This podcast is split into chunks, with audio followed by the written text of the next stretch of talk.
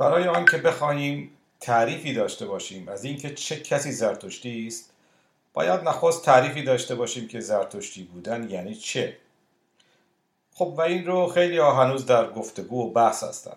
از نگر من هر آن کس شایسته برنامه زرتشتی یا بهدین یا است نیست که همواره راستی جوی و راستی پوی باشد.